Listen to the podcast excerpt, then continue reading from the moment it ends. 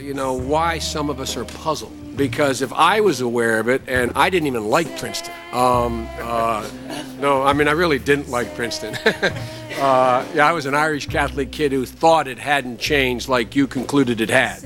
I mean, you know, I, I admit, I have little, you know, one of my real dilemmas is I have uh, two kids who went to Ivy League schools. I'm not sure my grandfather Finnegan will ever forgive me for allowing that to happen, but um, and no one else did. But I remember it at the time.